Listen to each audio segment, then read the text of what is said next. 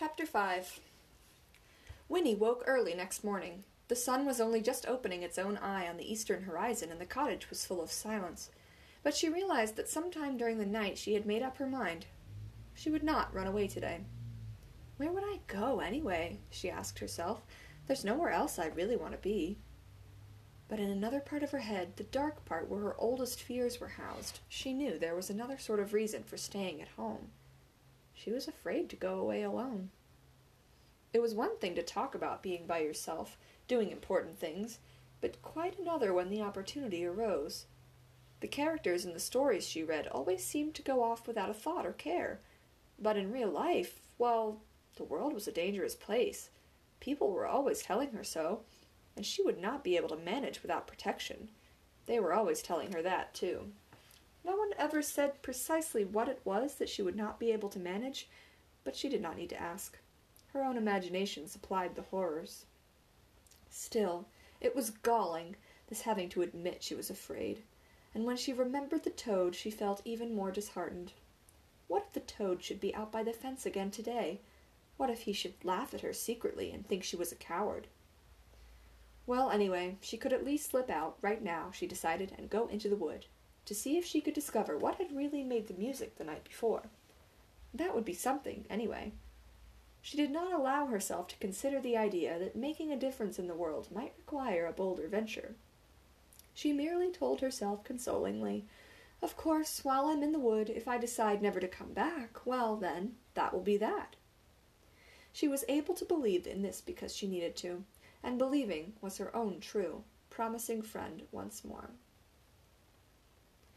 It was another heavy morning, already hot and breathless, but in the wood the air was cooler and smelled agreeably damp.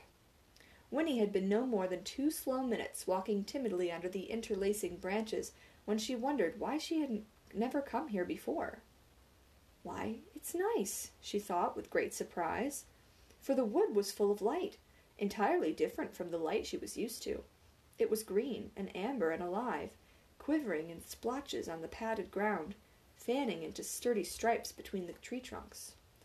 There were little flowers she did not recognize white and palest blue, and endless, tangled vines, and here and there a fallen log, half rotted but soft with patches of sweet green velvet moss.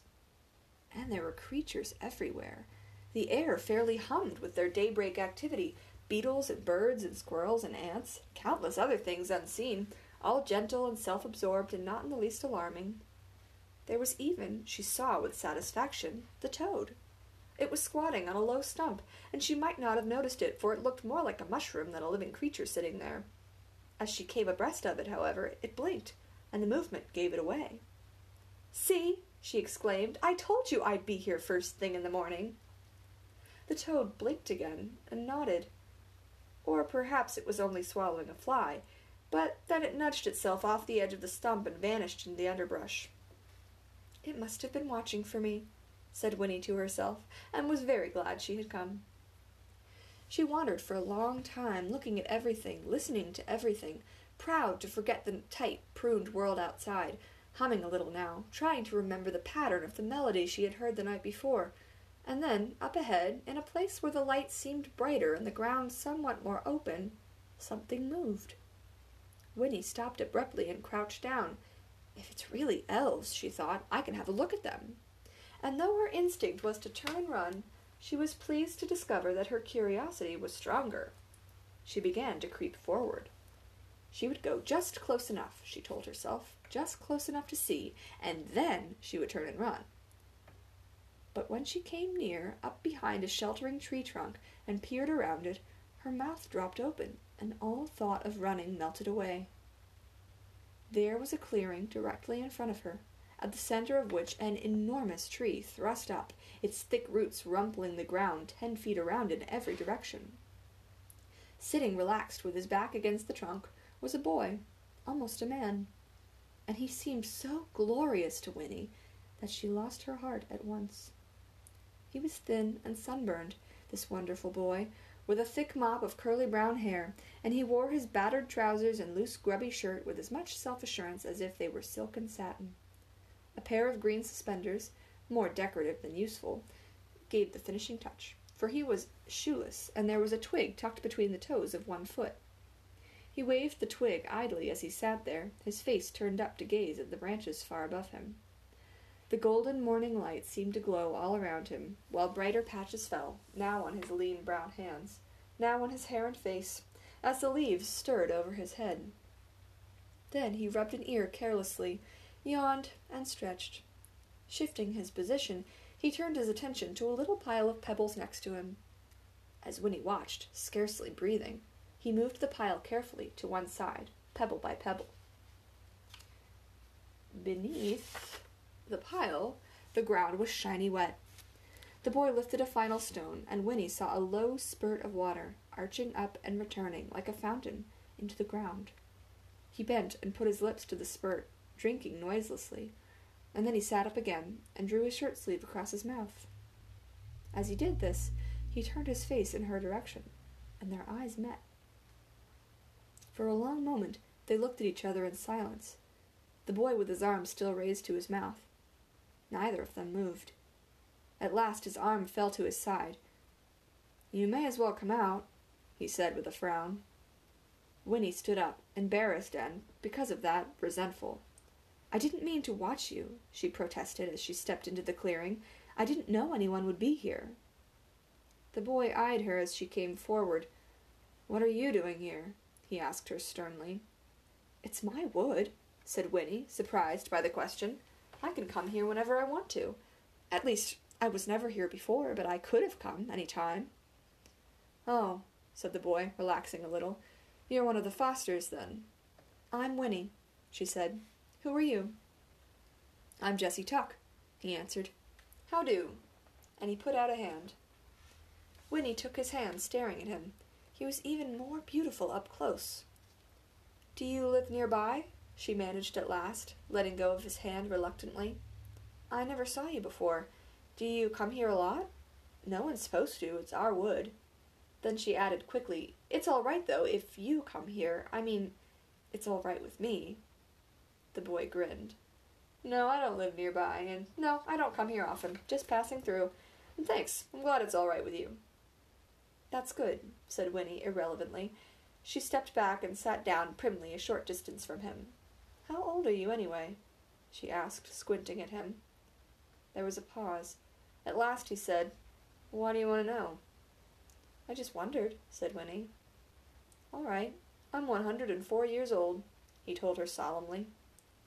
No, I mean really, she persisted.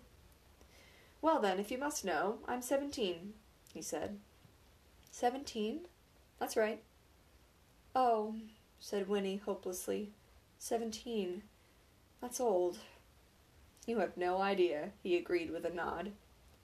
Winnie had the feeling he was laughing at her, but decided it was a nice kind of laughing.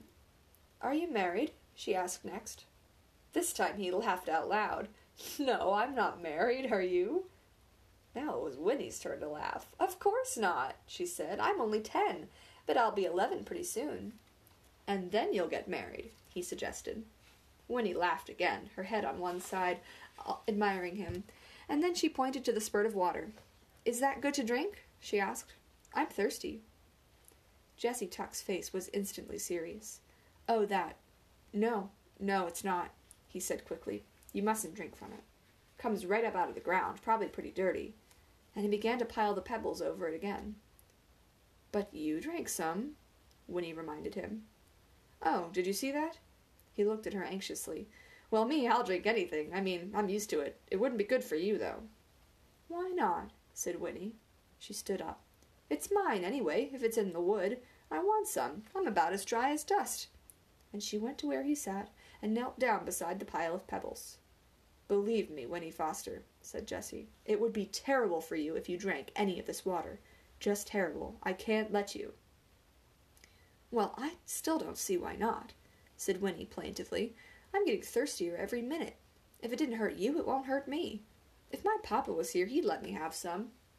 You're not going to tell him about it, are you? said Jesse. His face had gone very pale under its sunburn. He stood up and put a bare foot firmly on the pile of pebbles. I knew this would happen sooner or later. Now what am I going to do? As he said this, there was a crashing sound among the trees, and a voice called, Jesse?